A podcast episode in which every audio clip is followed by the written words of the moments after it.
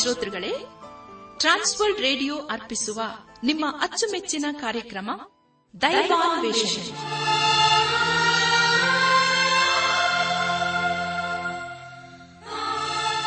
ನಮ್ಮ ದೈವಾನ್ವೇಷಣೆ ಕನ್ನಡ ಕಾರ್ಯಕ್ರಮವನ್ನು ಆಲಿಸಲು ಸಿದ್ಧರಾಗಿರುವ ನಮ್ಮ ನೆಚ್ಚಿನ ಶ್ರೋತೃ ಬಾಂಧವರಿಗೆ ಕ್ರಿಸ್ತೇಸುವಿನ ಹೆಸರಿನಲ್ಲಿ ಪ್ರೀತಿಯ ಸ್ವಾಗತ ಸುಸ್ವಾಗತ ದೈವಾ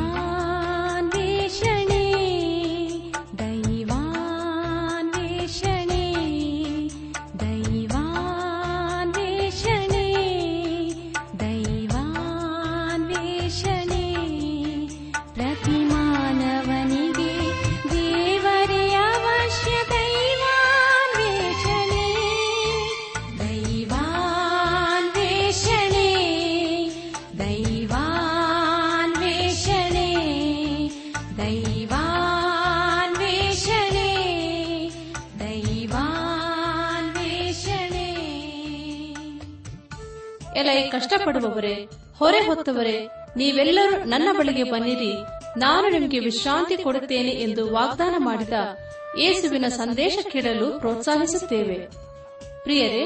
ದೈವಾನ್ವೇಷಣೆ ಕಾರ್ಯಕ್ರಮವನ್ನು ಆಲಿಸುವಾಗ ಹಲವಾರು ಪ್ರಶ್ನೆ ಸಂದೇಹಗಳು ಮೂಡುವುದು ಸಹಜ ಆದ್ದರಿಂದ ಕಾರ್ಯಕ್ರಮದ ಅಂತ್ಯದಲ್ಲಿ ಹೇಳುವ ವಿಳಾಸವನ್ನು ಸಂಪರ್ಕಿಸಬೇಕಾಗಿ ಕೋರುತ್ತೇವೆ ನಮ್ಮ ಕಾರ್ಯಕ್ರಮವನ್ನು ಸಂಪೂರ್ಣವಾಗಿ ಆಲಿಸಿ ದೇವರ ವಾಕ್ಯದಲ್ಲಿ ಅಡಕವಾಗಿರುವ ಸತ್ಯಾಂಶಗಳನ್ನು ತಿಳಿದುಕೊಳ್ಳಿರಿ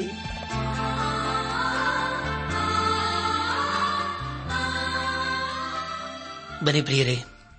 ದೇವರ ವಾಕ್ಯವನ್ನು ಧ್ಯಾನ ಮಾಡುವ ಮುನ್ನ ಸರ್ವಶಕ್ತನಾದ ದೇವರ ಮುಂದೆ ನಮ್ಮನ್ನು ತಗ್ಗಿಸಿಕೊಂಡು ನಮ್ಮ ಶಿರವನ್ನು ಭಾಗಿಸಿ ನಮ್ಮ ಕಣ್ಣುಗಳನ್ನು ಮುಚ್ಚಿಕೊಂಡು ದೀನತೆಯಿಂದ ಪ್ರಾರ್ಥನೆ ಮಾಡೋಣ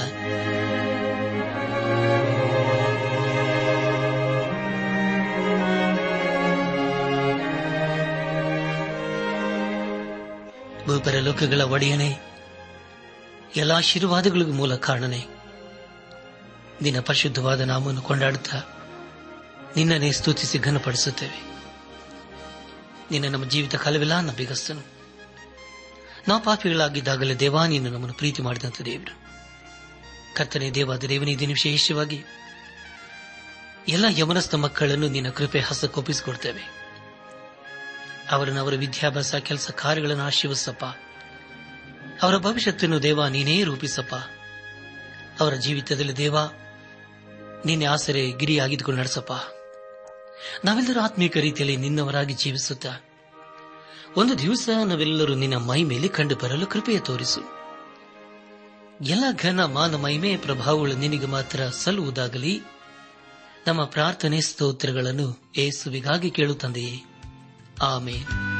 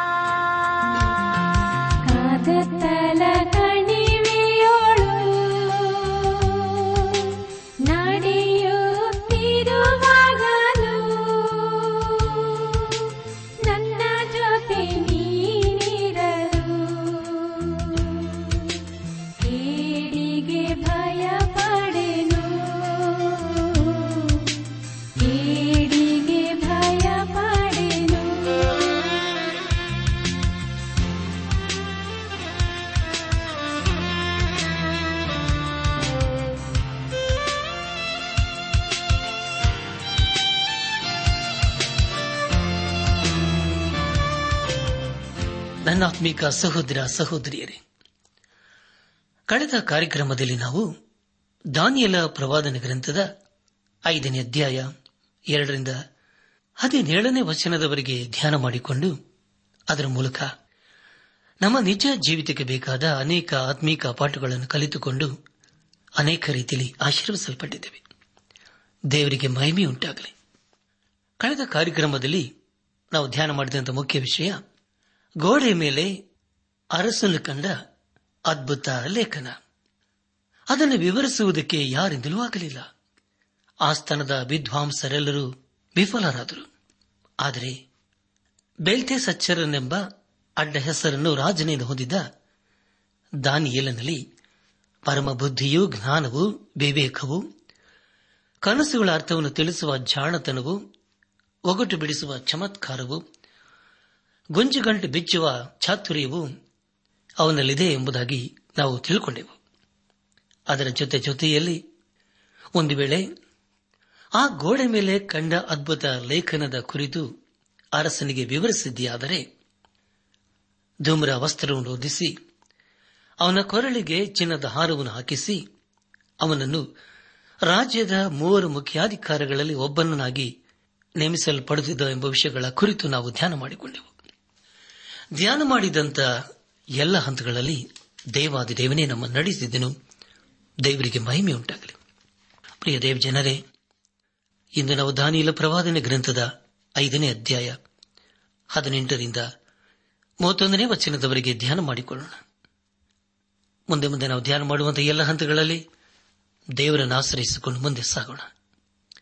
ದಾನಿಯಲ ಪ್ರವಾದನೆ ಗ್ರಂಥ ಐದನೇ ಅಧ್ಯಾಯ ಹದಿನೆಂಟು ಹಾಗೂ ಹತ್ತೊಂಬತ್ತನೇ ವಚನಗಳನ್ನು ಓದುವಾಗ ಅರಸೆ ಪರಾತ್ಪರನಾದ ದೇವರು ನಿನ್ನ ತಂದೆಯಾದ ನೆಬೂ ಕತ್ನೇಚರನಿಗೆ ರಾಜ್ಯ ಮಹತ್ವ ಮಾನ ಸನ್ಮಾನಗಳನ್ನು ದಯಪಾಲಿಸಿದನು ಈ ಮಹತ್ವ ವರದಾನ ನಿಮಿತ್ತ ಸಕಲ ಜನಾಂಗ ಕುಲ ಭಾಷೆಗಳವರು ಅವನ ಮುಂದೆ ಬೆಚ್ಚಿ ಬೆದರಿದರು ಬೇಕು ಬೇಕಾದವರನ್ನು ಕೊಲಿಸಿದನು ಬೇಕು ಬೇಕಾದವರನ್ನು ಉಳಿಸಿದನು ಮನಸ್ಸು ಬಂದವರನ್ನು ಏರಿಸಿದನು ಮನಸ್ಸು ಬಂದವರನ್ನು ಇಳಿಸಿದನು ಎಂಬುದಾಗಿ ಕರ್ತನಲ್ಲಿ ಪ್ರಿಯರಾದವರೇ ಅನಸನಾದ ನೆಬಕದ್ ನೇಚರನು ಅಂದಿನ ಕಾಲದಲ್ಲಿ ಸರ್ವಾಧಿಕಾರಿಯಾಗಿದ್ದನು ಅವನ ನಂತರ ಅಂತ ಸರ್ವಾಧಿಕಾರಿಯು ಮತ್ತೆ ಬರಲೇ ಇಲ್ಲ ಹಾಗೂ ಕ್ರಿಸ್ತ ವಿರೋಧಿಯು ಬರುವುದಕ್ಕೆ ಮುಂಚೆ ಅಂತಹ ಸರ್ವಾಧಿಕಾರಿಯು ಬರುವುದೇ ಇಲ್ಲ ಪ್ರವಾದಿಯಾದ ದಾನಿಯಲನು ನೆಬಕದ್ ನೇಚರನ ಮಗನಾದ ಬೆಲ್ಶಾಚಾರ್ಯನ ವಿಷಯದಲ್ಲಿ ದೇವರು ಹೇಗೆ ತನ್ನ ಕಾರ್ಯವನ್ನು ಮಾಡುತ್ತಾರೆ ಎಂಬುದಾಗಿ ವಿವರಿಸುತ್ತಾನೆ ಹಾಗೂ ದೇವರು ನವಕತ್ ನೇಚರನನ್ನು ಸಿಂಹಾಸನದ ಮೇಲೆ ಕೊಳ್ಳರಿಸಿ ಲೋಕವನ್ನು ಆಳಲು ಅವಕಾಶ ಕೊಡುತ್ತಾನೆ ಈಗ ದಾನಿಯಲನು ತನ್ನ ಹಾಗೂ ನವಕತ್ ನೇಚರನ ಅನುಭವದ ಕುರಿತು ವಿವರಿಸುತ್ತಿದ್ದಾನೆ ದಾನಿಯಲ ಪ್ರವಾದನ ಗ್ರಂಥ ಐದನೇ ಅಧ್ಯಾಯ ಇಪ್ಪತ್ತರಿಂದ ಇಪ್ಪತ್ನಾಲ್ಕನೇ ವಚನದವರೆಗೆ ಓದುವಾಗ ಹೀಗೆ ಅವನ ಹೃದಯವು ಉಬ್ಬಿ ಅವನ ಸ್ವಭಾವವು ಜಡವಾಗಿ ಅವನಿಗೆ ಸೊಕ್ಕೆರಲು ಅವನನ್ನು ರಾಜಾಸನದಿಂದ ತಳ್ಳಿ ಮಾನವನ್ನು ತೆಗೆದುಬಿಟ್ಟರು ಅವನು ನರಜಾತಿಯವರೊಳಗಿಂದ ಜಾತಿಯವರೊಳಗಿಂದ ನೂಕಲ್ಪಟ್ಟನು ಅವನ ಬುದ್ಧಿಯು ಮೃಗ ಬುದ್ಧಿಯಂತಾಯಿತು ಕಾಡು ಗತ್ತೆಗಳೊಂದಿಗೆ ವಾಸಿಸಿದನು ಪರಾತ್ಮನಾದ ದೇವರು ಮನುಷ್ಯರ ರಾಜ್ಯದಲ್ಲಿ ರಾಜನಾಗಿ ಅದರ ಮೇಲೆ ತನಗೆ ಬೇಕಾದವರನ್ನು ನೇಮಿಸುತ್ತಾನೆ ಎಂಬುದು ಅವನಿಗೆ ತಿಳಿದು ಬರುವ ತನಕ ದನಗಳಂತೆ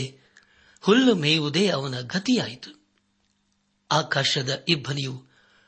ಅವನ ಮೈಯನ್ನು ತೊಯಿಸುತ್ತಿತ್ತು ಬೇಲ್ಶಚ್ಚರನೇ ಅವನ ಮಗನಾದ ನೀನು ಇದನ್ನೆಲ್ಲ ತಿಳಿದುಕೊಂಡರೂ ನಿನ್ನ ಮನಸ್ಸನ್ನು ತಗ್ಗಿಸಿಕೊಳ್ಳಲಿಲ್ಲ ಪರಲೋಕ ವಿರುದ್ಧವಾಗಿ ನನ್ನನ್ನು ಹೆಚ್ಚಿಸಿಕೊಂಡಿ ಆತನ ಆಲಯದ ಪಾತ್ರಗಳನ್ನು ಸನ್ನಿಧಿಗೆ ತಂದರಲ್ಲ ನೀನ ನಿನ್ನ ರಾಜ್ಯದ ಮುಖಂಡರ ಮತ್ತು ಪತ್ನಿ ಉಪಪತ್ನಿಯರ ಸಂಗಡ ಅವುಗಳಲ್ಲಿ ದ್ರಾಕ್ಷಾರಸವನ್ನು ಕುಡಿದು ಬುದ್ಧಿ ಕಣ್ಣು ಕಿವಿ ಇಲ್ಲದ ದೇವರುಗಳನ್ನು ಸ್ತುತಿಸಿದ್ದಿ ಆದರೆ ನಿನ್ನ ಪ್ರಾಣವು ಯಾರ ಕೈಯಲ್ಲಿದೆಯೋ ನಿನ್ನ ಸ್ಥಿತಿಗತಿಗಳು ಯಾರ ಅಧೀನವೋ ಆ ದೇವರನ್ನು ಘನಪಡಿಸಲೇ ಇಲ್ಲ ಹೀಗಿರಲು ಆ ಹಸ್ತವು ದೇವರ ಸನ್ನಿಧಿಯಿಂದ ಬಂದು ಈ ಬರಹವನ್ನು ಬರೆಯಿತು ಎಂಬುದಾಗಿ ಅನಾತ್ಮಿಕ ಸಹೋದರ ಸಹೋದರಿಯರೇ ಈಗ ದಾನಿಯಲನು ಅದ್ಭುತವಾದ ಹಾಗೂ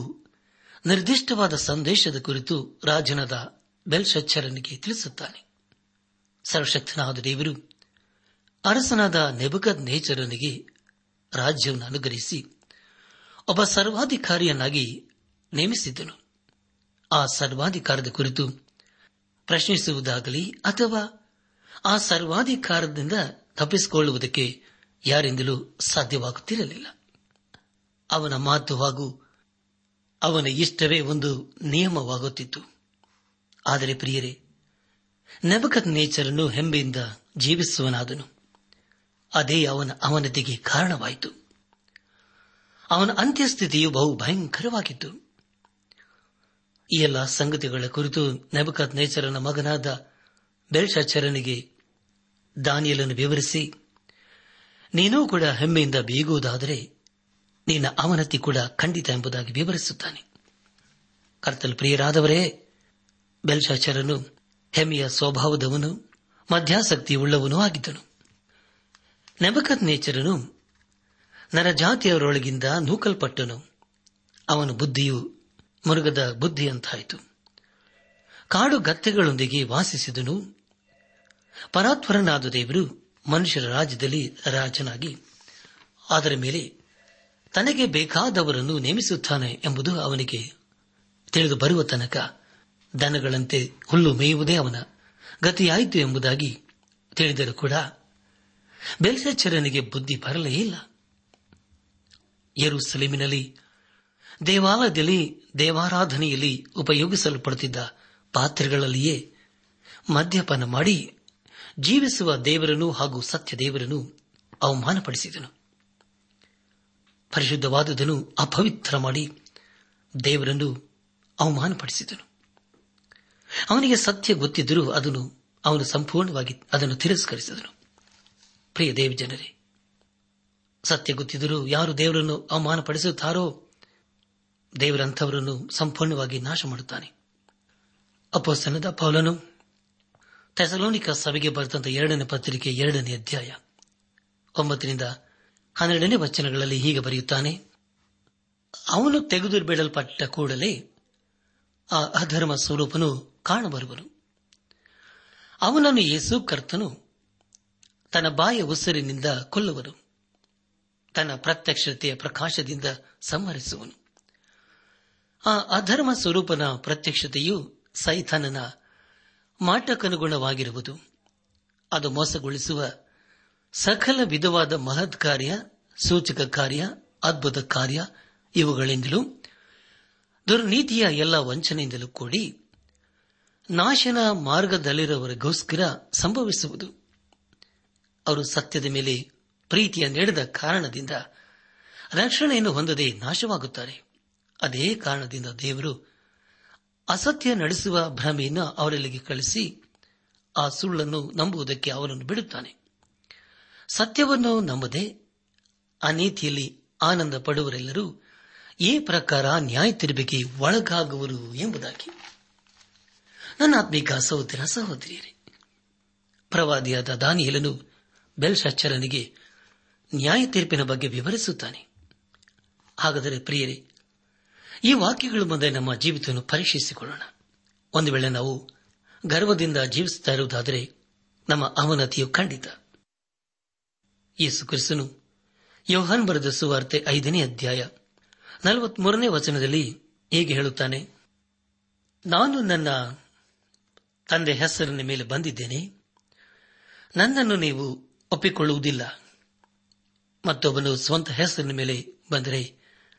ಅವನನ್ನು ಒಪ್ಪಿಕೊಳ್ಳುವಿರಿ ಎಂಬುದಾಗಿ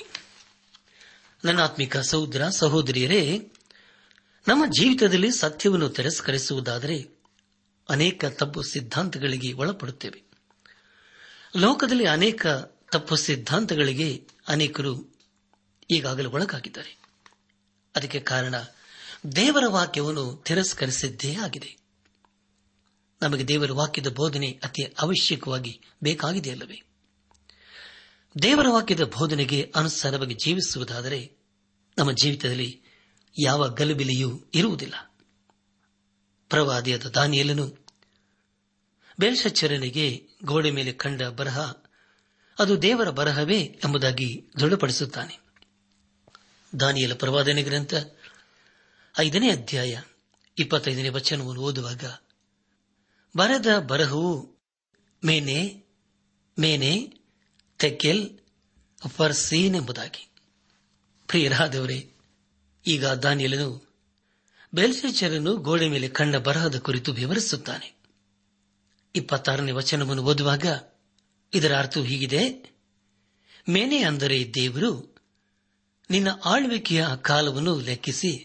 ಕೊನೆಗಾಣಿಸಿದ್ದಾನೆ ಎಂಬುದಾಗಿ ಕರ್ತನ ಪ್ರಿಯರಾದವರೇ ಮೇನೆ ಅಂದರೆ ಸಂಖ್ಯೆ ಅಥವಾ ಅಂಕಿ ಎಂದರ್ಥ ಎರಡು ಸಾರಿ ನಾವು ಮೇನೆ ಮೇನೆ ಎಂಬುದಾಗಿ ಓದಿಕೊಂಡಿದ್ದೇವೆ ಅಂದರೆ ದೇವರು ನಿನ್ನ ಆಳ್ವಿಕೆಯ ಕಾಲವನ್ನು ಲೆಕ್ಕಿಸಿ ಕೊನೆಗಾಣಿಸಿದ್ದಾನೆ ಎಂಬುದೇ ಇದರ ಅರ್ಥವಾಗಿದೆ ತೊಂಬತ್ತನೇ ಕೀರ್ತನೆ ಹನ್ನೆರಡರಲ್ಲಿ ಹೀಗೆ ಓದುತ್ತೇವೆ ನಮ್ಮ ದಿನಗಳು ಕೊಂಚವೆ ಎಂದು ಎಣಿಸಿಕೊಳ್ಳುವ ಹಾಗೆ ನಮಗೆ ಕಲಿಸು ಆಗ ಜ್ಞಾನದ ಹೃದಯವನ್ನು ಪಡೆಕೊಳ್ಳುವು ಎಂಬುದಾಗಿ ಪ್ರಿಯರೇ ನಮ್ಮ ಕೊನೆಯ ಗಳಿಗೆ ಯಾವುದೆಂಬುದಾಗಿ ದೇವರಿಗೆ ಚೆನ್ನಾಗಿ ಗೊತ್ತಿದೆ ಒಬ್ಬ ಯವನಸ್ಸನು ತನ್ನ ಜೀವಿತದಲ್ಲಿ ಎಂದೂ ಕೂಡ ವಿಮಾನ ಪ್ರಯಾಣವನ್ನು ಮಾಡಿರಲಿಲ್ಲ ಒಂದು ಸಾರಿ ಅವನ ಸ್ನೇಹಿತರು ವಿಮಾನ ಪ್ರಯಾಣ ಮಾಡಲು ಪ್ರೋತ್ಸಾಹಿಸಿದರು ಆದರೆ ಆ ಯವನಸ್ಥನಲ್ಲಿದ್ದಂಥ ಪ್ರಶ್ನೆ ಏನಿದೆ ಒಂದು ವೇಳೆ ನಾನು ಪ್ರಯಾಣ ಮಾಡುವ ವಿಮಾನ ಕೆಳಗೆ ಬಿದ್ದು ಬಿಟ್ಟರೆ ಏನು ಗತಿ ಎಂಬುದಾಗಿ ಅದಕ್ಕೆ ಆ ಸ್ನೇಹಿತರು ಹೀಗೆ ಹೇಳಿದರು ನಿನಗೆ ಮರಣದ ಗಳಿಗೆ ಬಂದಾಗ ನೀನು ವಿಮಾನದಲ್ಲಿದ್ದರು ಅಥವಾ ಹೊರಗಿದ್ದರು ಸಾಹಿತ್ಯ ಎಂಬುದಾಗಿ ಅದಕ್ಕೆ ಆ ಯಮನಸ್ಥರು ಹೀಗೆ ಹೇಳಿದರು ನನ್ನ ಕೊನೆ ಗಳಿಗೆಗಾಗಿ ನಾನು ಚಿಂತೆ ಮಾಡುತ್ತಾ ಆದರೆ ನಾನು ಪ್ರಯಾಣ ಮಾಡುವ ವಿಮಾನ ಚಾಲಕನಿಗೆ ಕೊನೆಗಳಿಗೆ ಬಂದು ಬಿಟ್ಟರೆ ನನ್ನ ಗತಿ ಏನು ಎಂಬುದಾಗಿ ಹೌದಲ್ಲ ಪ್ರಿಯರೇ ಅನೇಕ ಸಾರಿ ನಾವು ನಮ್ಮ ಬಗ್ಗೆ ನಾವು ಚಿಂತೆ ಮಾಡದೆ ಬೇರೆಯವರ ಬಗ್ಗೆ ನಾವು ಚಿಂತೆ ಮಾಡ್ತೀವಿ ಪ್ರಿಯರೇ ಈಗ ಸರ್ವಶಕ್ತನಾದ ದೇವರು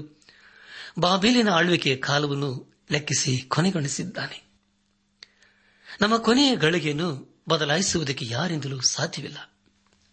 ನಮ್ಮ ಧ್ಯಾನವನ್ನು ಮುಂದುವರೆಸಿ ದಾನಿಯಲ ಪ್ರವಾದನೆ ಗ್ರಂಥ ಐದನೇ ಅಧ್ಯಾಯ ಇಪ್ಪತ್ತೇಳನೇ ವಚನವನ್ನು ಓದುವಾಗ ತೆಕೆಲ್ ಅಂದರೆ ನೀನು ತಕ್ಕಡಿಯಲ್ಲಿ ತೂಗಲ್ಪಟ್ಟು ಕಡಿಮೆಯಾಗಿ ಬಂದಿದ್ದೀ ಎಂಬುದಾಗಿ ಪ್ರಿಯ ದೇವ್ ಜನರೇ ತೆಕ್ಕೇಲ್ ಅಂದರೆ ತಕ್ಕಡಿಯಿಂದ ಅರ್ಥ ಪ್ರಿಯರೇ ಇದೊಂದು ಆಧ್ಯಾತ್ಮಿಕವಾದಂತಹ ಮಾತಾಗಿದೆ ಸರ್ವಶಕ್ತನಾದ ದೇವರು ಬಾಬೆಲಿನ ಕುರಿತು ಯೋಚಿಸುವಾಗ ಅವರಲ್ಲಿ ಹೇಳಿಕೊಳ್ಳುವಂತಹ ಯಾವ ವಿಷಯವೂ ಇರಲಿಲ್ಲ ದೇವರೇ ಬಾಬೇಲನ್ನು ಉನ್ನತ ಸ್ಥಿತಿಗೆ ತಂದಿದ್ದನು ಆದರೆ ಈಗ ಅದೇ ದೇವರು ಅದನ್ನು ಇಳಿಸುತ್ತಾ ಇದ್ದಾನೆ ಯಾಕಂದರೆ ಬಾಬೇಲಿನವರು ದೇವರು ಅಂದುಕೊಂಡ ಮಟ್ಟಕ್ಕೆ ಬರಲೇ ಇಲ್ಲ ಪ್ರಿಯ ದೇವಿ ಜನರೇ ಪರಗಣ್ಣಿನ ಪುಸ್ತಕದ ಎರಡು ಹಾಗೂ ಮೂರನೇ ಅಧ್ಯಾಯಗಳಲ್ಲಿ ಏಳು ಸಭೆಗಳ ಕುರಿತು ನಾವು ಓದುತ್ತೇವೆ ಅಲ್ಲಿ ಯೇಸು ಕ್ರಿಸ್ತನು ದೀಪಸ್ತಂಭಗಳ ಮಧ್ಯದಲ್ಲಿ ಇರುವುದನ್ನು ಕಾಣುತ್ತೇವೆ ದೀಪಸ್ತಂಭವು ವಿಶ್ವಾಸಿಗಳ ಸಭೆಗೆ ಹೋಲಿಕೆಯಾಗಿದೆ ಯೇಸು ಕ್ರಿಸ್ತನು ಆ ದೀಪಸ್ತಂಭಕ್ಕೆ ಎಣ್ಣೆಯನ್ನು ಹಾಕಿ ಅದರ ಬತ್ತಿಗಳನ್ನು ಸರಿ ಮಾಡುತ್ತಾನೆ ಹಾಗೂ ಬೆಳಕು ಕೊಡದ ಅವುಗಳನ್ನು ತೆಗೆದುಹಾಕುತ್ತಾನೆ ಪ್ರಿಯರಿ ಯೇಸು ಕ್ರಿಸ್ತನು ನಮ್ಮನ್ನು ಆಧ್ಯಾತ್ಮಿಕ ರೀತಿಯಲ್ಲಿ ಅಳತೆ ಮಾಡುತ್ತಾನೆ ಅಪಸ್ಸನದ ಪೌಲನು ರೋಮಾಪುರ ಸಭೆಗೆ ಬರೆದಂತಹ ಪತ್ರಿಕೆ ಮೂರನೇ ಅಧ್ಯಾಯ ಇಪ್ಪತ್ತೊಂದರಿಂದ ಇಪ್ಪತ್ಮೂರನೇ ವಚನಗಳಲ್ಲಿ ಹೀಗೆ ಬರೆಯುತ್ತಾನೆ ಈಗಲಾದರೂ ದೇವರಿಂದ ದೊರಕುವ ನೀತಿಯು ಧರ್ಮಶಾಸ್ತ್ರ ನಿಯಮಗಳಿಲ್ಲದೆ ಪ್ರಕಟವಾಗಿದೆ ಅದು ಮೋಶಿಯ ಧರ್ಮಶಾಸ್ತ್ರದಿಂದಲೂ ಪ್ರವಾದಿಗಳ ನುಡಿಗಳಿಂದಲೂ ಸಾಕ್ಷಿಗೊಂಡಿರುತ್ತದೆ ದೇವರಿಂದಾಗುವ ಆ ನೀತಿಯು ಯಾವುದಂದರೆ ಯೇಸು ಕ್ರಿಸ್ತನನ್ನು ನಂಬುವುದರಿಂದಲೇ ನಂಬುವರೆಲ್ಲರಿಗೆ ದೊರಕುವಂಥದ್ದು ಹೆಚ್ಚು ಕಡಿಮೆ ಏನೂ ಇಲ್ಲ ಎಲ್ಲರೂ ಪಾಪ ಮಾಡಿ ದೇವರ ಮಹಿಮೆಯನ್ನು ಹೊಂದದೆ ಹೋಗಿದ್ದಾರೆ ಎಂಬುದಾಗಿ ನನ್ನ ಸಹೋದರ ಸಹೋದರಿಯರೇ ಸರ್ವಶಕ್ತನಾದ ದೇವರು ಮಾನವರನ್ನು ಅವರ ಕ್ರಿಯೆಗಳಿಗನುಸಾರವಾಗಿ ಅಳತೆ ಮಾಡುತ್ತಾನೆ ದಾನಿ ಪ್ರವಾದನೆ ಗ್ರಂಥ ಐದನೇ ಅಧ್ಯಾಯ ಇಪ್ಪತ್ತೆಂಟನೇ ವಚನವನ್ನು ಓದುವಾಗ ಪೆರೆಸ್ ಅಂದರೆ ನಿನ್ನ ರಾಜ್ಯವು ಭಿನ್ನವಾಗಿ ಮೇಧ್ಯರಿಗೂ ಪಾರಸಿಯರಿಗೂ ಕೊಡಲ್ಪಟ್ಟಿದೆ ಎಂದು ಆರೈಕೆ ಮಾಡಿದನು ಎಂಬುದಾಗಿ ಕರ್ತನಲ್ಲಿ ಪ್ರಿಯರಾದವರೇ ಪೆರೆಸ್ ಅದು ಏಕವಚನ ಉಪರ್ಸಿಸ್ ಅದು ಬಹುವಚನ ಈಗ ಬಾಬೆಲ್ ರಾಜ್ಯವು ವಿಭಜನೆಯಾಗಿ ಅದನ್ನು ಮೇಧ್ಯರಿಗೂ ಪಾರಸಿಯರಿಗೂ ಕೊಡಲಾಗಿದೆ ಮತ್ತೊಂದು ರೀತಿಯಲ್ಲಿ ಹೇಳಬೇಕಾದರೆ ಬಂಗಾರದ ಶಿರಸ್ಸು ಈಗ ತೆಗೆಯಲ್ಪಟ್ಟಿದೆ ಈಗ ಅದರ ಸ್ಥಾನಕ್ಕೆ ಬೆಳ್ಳಿ ತೋಳುಗಳು ಬರಲಿವೆ ಪ್ರಿಯರೇ ಸರ್ವಶಕ್ತನಾದ ದೇವರು ಇಡೀ ಲೋಕಕ್ಕೆ ತಾನೇ ಸರ್ವಾಧಿಕಾರಿಯಾಗಿದ್ದಾನೆ ಯಹೆಚ್ಕೆಲ್ ಪ್ರವಾದನೆ ಗ್ರಂಥ ಇಪ್ಪತ್ತೊಂದನೇ ಅಧ್ಯಾಯ ಇಪ್ಪತ್ತೇಳನೇ ವಚನದಲ್ಲಿ ಹೀಗೆ ಓದುತ್ತೇವೆ ನಾನು ದೊಬ್ಬಿ ಬಿಡುವೆನು ದೊಬ್ಬಿ ಬಿಡುವೆನು ದೊಬ್ಬಿ ಬಿಡುವೆನು ರಾಜ್ಯಕ್ಕೆ ಬಾಧ್ಯನು ಬರುವುದರೊಳಗೆ ಒಂದು ಇದ್ದಂತಿರದು ಅವನಿಗೆ ರಾಜ್ಯವನ್ನು ವಹಿಸುವೆನು ಎಂಬುದಾಗಿ ಕರ್ತನ ಪ್ರಿಯರಾದವರೇ ಯೇಸು ಕ್ರಿಸ್ತನು ಬರುವವರಿಗೆ ದೇವರು ತನ್ನ ಕಾರ್ಯವನ್ನು ಮಾಡುತ್ತಲೇ ಇರುತ್ತಾನೆ ಲೋಕದಲ್ಲಿ ಮಹಾ ಅರಸುಗಳು ಅನಿಸಿಕೊಂಡವರು ಇಂದು ಲೋಕದಿಂದ ಮರೆಯಾಗಿದ್ದಾರೆ ಆದರೆ ದೇವರು ಇಂದು ಕೂಡ ಇದ್ದಾನೆ ಮುಂದೆ ಕೂಡ ಇರುತ್ತಾನೆ ಯೇಸು ಮುಂದೆ ಒಂದು ದಿವಸ ತನ್ನ ನೀತಿಯ ರಾಜ್ಯವನ್ನು ಸ್ಥಾಪಿಸಲಿದ್ದಾನೆ ದೇವರಿಗೆ ಸ್ತೋತ್ರವಾಗಲಿ ನಮ್ಮ ಧ್ಯಾನವನ್ನು ಮುಂದುವರೆಸಿ ದಾನಿಯಲ ಪ್ರವಾದನ ಗ್ರಂಥ ಐದನೇ ಅಧ್ಯಾಯ ಇಪ್ಪತ್ತೊಂಬತ್ತನೇ ವಚನವನ್ನು ಓದುವಾಗ ಆಗ ಬೆಲ್ಶಚ್ಚರನು ಆಜ್ಞಾಪಿಸಲು ದಾನಿಯಲನಿಗೆ ದುನುಮ ವಸ್ತ್ರವನ್ನು ಒದಿಸಿ ಅವನ ಕೊರಳಿಗೆ ಚಿನ್ನದ ಹಾರವನ್ನು ಹಾಕಿಸಿ ಈತನು ರಾಜ್ಯದ ಮೂರು ಮುಖ್ಯಾಧಿಕಾರಿಗಳಲ್ಲಿ ಒಬ್ಬನಾದನೆಂದು ಪ್ರಕಟಿಸಿದನು ಎಂಬುದಾಗಿ ಪ್ರಿಯ ದೇವ್ ಜನರೇ ನಿಮಗಾಗಿ ಮತ ಸಾರಿ ದಯಮಾಡಿ ಕೇಳಿಸಿಕೊಳ್ಳ್ರಿ ದಾನಿಯಲ ಪ್ರವಾದನೆ ಗ್ರಂಥ ಐದನೇ ಅಧ್ಯಾಯ ಇಪ್ಪತ್ತೊಂಬತ್ತನೇ ವಚನ ಆಗ ಬೆಲ್ಶಚ್ಚರನು ಆಜ್ಞಾಪಿಸಲು ದಾನಿಯೇಲನಿಗೆ ಧೂಮ್ರ ವಸ್ತ್ರವನ್ನು ಹೊದಿಸಿ ಅವನ ಕರುಳಿಗೆ ಚಿನ್ನದ ಹಾರವನ್ನು ಹಾಕಿ ಈತನು ರಾಜ್ಯದ ಮೂವರು ಮುಖ್ಯಾಧಿಕಾರಿಗಳಲ್ಲಿ ಒಬ್ಬನಾದನೆಂದು ಪ್ರಕಟಿಸಿದನು ಎಂಬುದಾಗಿ ನನ್ನ ಆತ್ಮಿಕ ಸಹೋದರ ಸಹೋದರಿಯರೇ ಈಗ ಬೆಲ್ಸಚ್ಚರನ್ನು ದಾನಿಯೇಲನನ್ನು ಸನ್ಮಾನಿಸುತ್ತಿದ್ದಾನೆ ಕೊನೆಯದಾಗಿ ದಾನಿಯೇಲ ಪ್ರವಾದನೆ ಗ್ರಂಥ ಐದನೇ ಅಧ್ಯಾಯ ಮೂವತ್ತು ಹಾಗೂ ಮೂವತ್ತೊಂದನೇ ವಚನಗಳನ್ನು ಓದುವಾಗ ಅದೇ ರಾತ್ರಿಯಲ್ಲಿ ಕಸ್ತಿಯ ರಾಜನಾದ ಬೆಲ್ಶಾಚರನ್ನು ಕೊಲ್ಲಲ್ಪಟ್ಟನು ಮೇಧ್ಯನಾದ ದಾರಿಯ ವಿಷಯನು ರಾಜ್ಯವನ್ನು ತೆಗೆದುಕೊಂಡನು ಅವನ ವಯಸ್ಸು ಹೆಚ್ಚು ಕಡಿಮೆ ಅರವತ್ತೆರಡು ಎಂಬುದಾಗಿ ಕರ್ತನಲ್ಲಿ ಪ್ರಿಯರಾದವರೇ ಈಗ ಬೆಲ್ಶಚ್ಚರನು ಕೊಲ್ಲಲ್ಪಟ್ಟಿದ್ದಾನೆ ದೇವರವನ ವಿಷಯದಲ್ಲಿ ಏನನ್ನೂ ಕಾಣಲಿಲ್ಲ ಅಪಸ್ತನದ ಪೌಲನು ರೋಮಾಪುರ ಸಭೆಗೆ ಬರೆದಂತಹ ಪತ್ರಿಕೆ ಮೂರನೇ ಅಧ್ಯಾಯ ಇಪ್ಪತ್ಮೂರನೇ ವಚನದಲ್ಲಿ ಹೀಗೆ ಬರೆಯುತ್ತಾನೆ ಎಲ್ಲರೂ ಪಾಪ ಮಾಡಿ ದೇವರ ಮಹಿಮೆಯನ್ನು ಹೊಂದದೆ ಹೋಗಿದ್ದಾರೆ ಎಂಬುದಾಗಿ ಪ್ರಿಯರಾದವರೇ ನಾವು ಯಾರೂ ಪರಿಪೂರ್ಣರಲ್ಲ ನಾವೊಂದು ದಿವಸ ನಾಶವಾಗುವಂತಹ ಸ್ಥಿತಿಯಲ್ಲಿದ್ದೆವು ಆದರೆ ತಂದೆಯಾದ ದೇವರು ಯೇಸು ಕ್ರಿಸ್ತನ ಮೂಲಕ ನಮಗೆ ರಕ್ಷಣಾ ಮಾರ್ಗವನ್ನು ಪ್ರಕಟಿಸಿದನು ರಾಜನಾದ ಬೆಲ್ಶಾಚರನ್ನು ದೇವರನ್ನು ತಿರಸ್ಕರಿಸಿದನು ಕೊನೆಗೆ ಕೊಲ್ಲಲ್ಪಟ್ಟನು ಮೇಧ್ಯನಾದ ದಾರ್ಯಭಿಷನು ಬಾಬೇಲಿನ ಅರಸನಾದನು ಪ್ರವಾದಿಯಾದ ಏಷಾಯನು ಇಪ್ಪತ್ತೊಂದನೇ ಅಧ್ಯಾಯದಲ್ಲಿ ಬಾಬೇಲಿನ ಅವನತಿಯ ಕುರಿತು ಪ್ರಸ್ತಾಪಿಸಿದ್ದಾನೆ ಪ್ರಿಯರೇ ಮುಂದೆ ಒಂದೇ ದಿವಸ ಮತ್ತೊಂದು ಬಾಬೇಲ್ ದೇವರಿಂದ ನಾಶವಾಗಲಿದೆ ಅದರ ಕುರಿತು ಸತ್ಯವೇದದ ಕೊನೆ ಪುಸ್ತಕ ಅಂದರೆ ಪ್ರಕಟಣೆ ಹದಿನೆಂಟನೇ ಅಧ್ಯಾಯದಲ್ಲಿ ನಾವು ಓದುತ್ತೇವೆ ನನ್ನಾತ್ಮಿಕ ಸಹೋದರ ಸಹೋದರಿಯರೇ ಕಸ್ತಿಯ ರಾಜನಾದ ಬೆಲ್ಸಚ್ಚರರು ಈಗ ಕೊಲ್ಲಲ್ಪಟ್ಟಿದ್ದಾನೆ ಈಗ ಅವನ ಸ್ಥಾನಕ್ಕೆ ಈಗಾಗಲೇ ನಾವು ತಿಳಿದುಕೊಂಡ ಹಾಗೆ ಮೇಧ್ಯನಾದ ವೇಷನು ಅರಸನಾಗಿದ್ದಾನೆ ರಾಜನಾದ ಬೆಲ್ಶಚರನು ನಾಶವಾಗುವುದಕ್ಕೆ ಏನು ಕಾರಣ ಪ್ರಿಯರೇ ಅವನು ದೇವರ ವಿಷಯದಲ್ಲಿ ಗರ್ವಪಟ್ಟದ್ದೇ ಆಗಿತ್ತು ತನ್ನ ಜೀವಿತದಲ್ಲಿ ದೇವರ ಉದ್ದೇಶಗಳನ್ನು ಅರ್ಥ ಮಾಡಿಕೊಳ್ಳಲಿಲ್ಲ ತನ್ನ ಮನಸ್ಸಿಗೆ ಬಂದ ಹಾಗೆ ಜೀವಿಸಲು ಪ್ರಯಾಸಪಟ್ಟನು ಇಲ್ಲಿಗೆ ದಾನಿಯಲ್ಲ ಪ್ರಭಾದನ ಗ್ರಂಥದ ಐದನೇ ಅಧ್ಯಾಯದ ಧ್ಯಾನವು ಮುಕ್ತಾಯವಾಯಿತು ಇಲ್ಲಿವರೆಗೂ ದೇವಾದಿದೇವನೇ ನಮ್ಮ ನಡೆಸಿದನು ದೇವರಿಗೆ ಮಹಿಮೆಯುಂಟಾಗಲಿ ಈ ಸಂದೇಶವನ್ನು ಆಲಿಸುತ್ತಿರುವ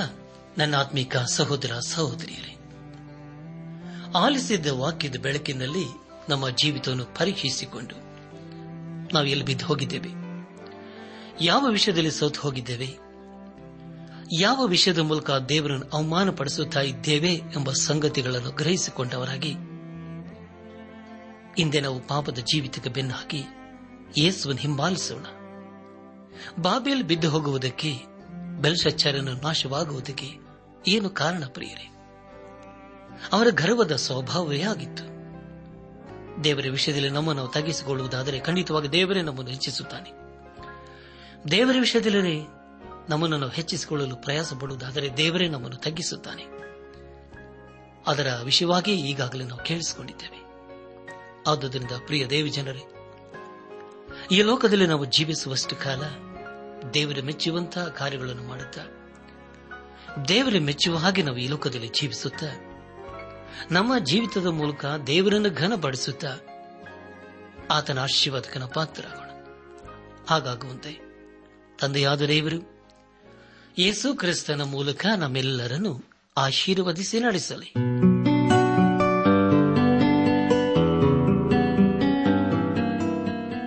ಪ್ರಿಯರೇ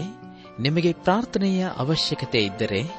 ನಿಮ್ಮಲ್ಲಿ ಏನಾದರೂ ಸಂದೇಹ ಅಥವಾ ಸಲಹೆಗಳಿದ್ದರೆ ದಯಮಾಡಿ ದೂರವಾಣಿಯ ಕರೆ ಮೂಲಕ ನಮಗೆ ತಿಳಿಸಿರಿ ನಮ್ಮ ಮೊಬೈಲ್ ದೂರವಾಣಿ ಸಂಖ್ಯೆ ಒಂಬತ್ತು ಎಂಟು ನಾಲ್ಕು ಐದು ಆರು ಒಂದು ಆರು ನಾಲ್ಕು ಒಂದು ಎರಡು ಆತ್ಮಿಕ ಸಹೋದರ ಸಹೋದರಿಯರೇ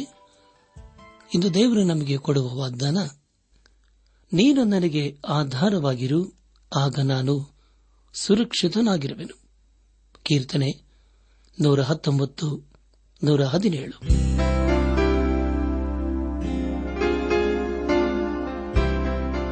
ಪ್ರಿಯರೇ ಇದುವರೆಗೂ ಆಲಿಸಿದ ದೈವಾನ್ವೇಷಣೆ ಕಾರ್ಯಕ್ರಮವು ನಿಮ್ಮ ಮನಸ್ಸಿಗೆ ಸಮಾಧಾನ ಸಂತೋಷ ನೀಡಿದೆ ಎಂದು ನಾವು ನಂಬುತ್ತೇವೆ ನಮ್ಮೆಲ್ಲರ ಸೃಷ್ಟಿಕರ್ತನಾದ ಏಸು ನಮ್ಮೊಂದಿಗೆ ಸದಾ ಇರುವಾತನಾಗಿದ್ದಾನೆ ನಿಮ್ಮ ಚಿಂತೆ ದುಃಖ ಕಾಯಿಲೆ ಕಷ್ಟಗಳ ಪರಿಹಾರಕ್ಕಾಗಿ ಆತನ ಹೆಸರಿನಲ್ಲಿ ಪ್ರಾರ್ಥಿಸಿರಿ ನೀವು ನಮ್ಮ ವಿಳಾಸಕ್ಕೆ ಸಂಪರ್ಕಿಸುವುದಾದರೆ ನಾವು ನಿಮಗಾಗಿ ಪ್ರಾರ್ಥಿಸುತ್ತೇವೆ ಹಾಗೂ ಉತ್ತರಿಸುತ್ತೇವೆ